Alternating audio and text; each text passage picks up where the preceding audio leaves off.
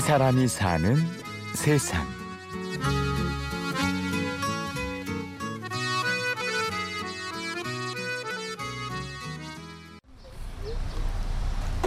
날씨 좋은 봄날 아침. 잠실 탐천변에 있는 고물상을 찾아갔습니다. 할머니 두 분께서 폐지를 팔러 오셨네요. 키로에 50원밖에 안 주니 삼편미면 같이 가져와도 3천 원밖에가 어려운데 심은 심대로 들고 돈도 안 되고 그러니까 좀 올려주세요. 네, 92살이요. 사장님이 주시면 그렇게 안 주지. 사장님은 2천 원 주는데 여기 일하느니 천원 줘. 할머니들께서 불만이 많으신데요. 어, 고물상 사장님이 오셨어요. 할머니 할아버지가 거의 대부분이죠. 이렇게 갖고 와서 어떤 땐 돈 주기가 좀 미안한 적도 있어요. 사실 저렇게 유모차에다 한 가득 싣고 와도 한 돈천 원밖에 안 되니까 주는 사람도 미안하죠. 사실 없는 사람은 조금이라도 더 챙겨주고 싶고 그런 마음은 있어요.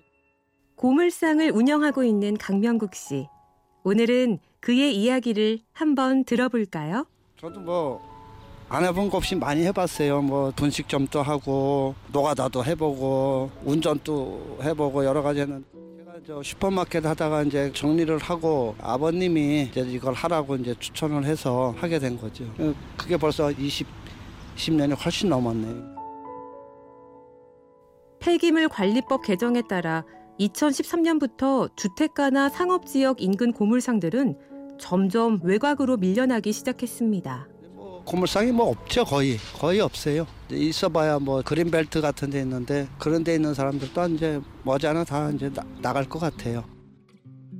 생계를 위해 재활용품을 작은 리어카, 버려진 유모차에 모아오시는 어르신들.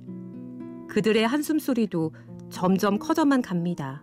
저희 집안만 해도 할머니 할아버지 오신 분이 한 2, 30명 돼요. 제가 할머니 할아버지도 걱정하는 거죠. 이제 여기서 못 하게 되면 어떻게 되는지 이제 걱정을 하고. 함께 일하고 있는 직원 태식 씨. 사장님과의 인연이 이제 10년을 훌쩍 넘었다고 하는데요. 한 10년 전에는 좀 말하긴 좀 창피한데 노숙생을 좀 했어요. 노숙생을 한 4, 5년 했나? 그러다가 이제 사장님을 만나고 나서 이제 이렇게 사람들한테 배신 안 하고 너무 잘해주시고 내가 좀 힘들 때 이제 사장님이 옆에서 이제 많이 토닥토닥 걸어주고 그게 너무 고맙죠. 가끔 여기 이제 동생들도 와요. 걔네들 보면은 내가 젊었을 때 걔 나이 때 이제 가정이 나랑 똑같아요.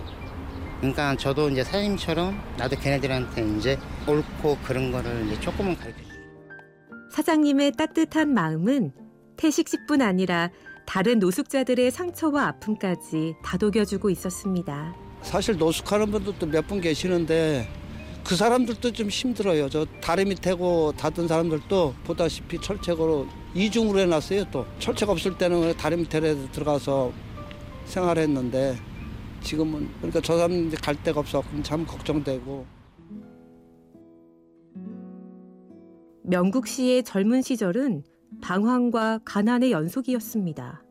저도 뭐 노름도 해보고 뭐 경마장도 다녀보고 했을 때 그때 망가져가는 차 다시 하나 누가 싸게 줘갖고 그거 갖고 다시 이제 또 바닥부터 했어요. 종이도 줍고 쓰레기통도 뒤지고 우리 막내 아들이 지금 군대 갔는데 걔가 이제 걸음마 할 때인데 조그만 빵이가 아침에 500원짜리 하나 골라갖고 사달라는데 그 500원이 없어갖고 못 사준 적도 있고 그때가 참 금전적인 어려움보다 고물상을 한다는 주위의 편견.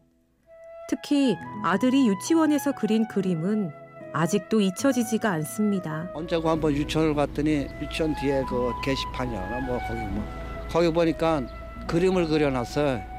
그래서 다른 애들은 뭐 거의 아빠들이 사자 들어가더라고. 뭐 에? 변호사, 의사 뭐. 근데 우리 아들 내면은 차 이렇게 그려놓고 쓰레기 이렇게 담는 걸 그렸더라고. 우리 아버지는 쓰레기 줍는 일 한다고 그래서 야마 내가 언제 쓰레기 주웠냐 다 재활용품 쓰는 거 주웠지. 그러니까 에이 그래도 그게 쓰레기잖아. 이제 지보기엔 쓰레기로 보였나 봐요.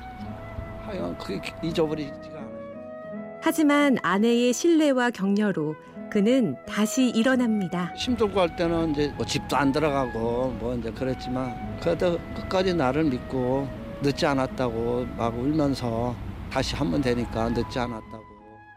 이제 강명국 씨는 고물상, 아니 재활용센터의 어엿한 사장님입니다. 옛날에 나도 이렇게 어려웠을 때도 이만치라도 사니까 너는 아직 나이가 젊고 하니까 일어날 기회가 많으니까 포기하지 말고 하라고 이제 그렇게 조언도 주고 그래요 애들한테 없는 사람도 같이 이렇게 다 같이 더불어서 살면 좀 덜 힘들다는 걸 이제 그걸 얘기를 하죠 직원들이나 누가 도와주는 사람 없으면 저도 안 돼요 다 우리 직원들한테도 그러고 시켜서 100원씩 갖고 와도 달아달라는 사람이 있으면 짜증이 나지만은 그것도 다 저 사람들이 가져와서 나도 벌어먹고 너도 월급 다 그런 거 아니냐 이제 그렇게 내가 직원들한테도 그렇게 저걸 해주죠. 더불어 살기. 강명국 대표가 이 세상을 사는 방법입니다. 다 잘해주세요. 사장님도 착하고 따뜻하게 잘해주세요. 지금까지 취재 구성의 강철, 내레이션 임현주였습니다. 고맙습니다.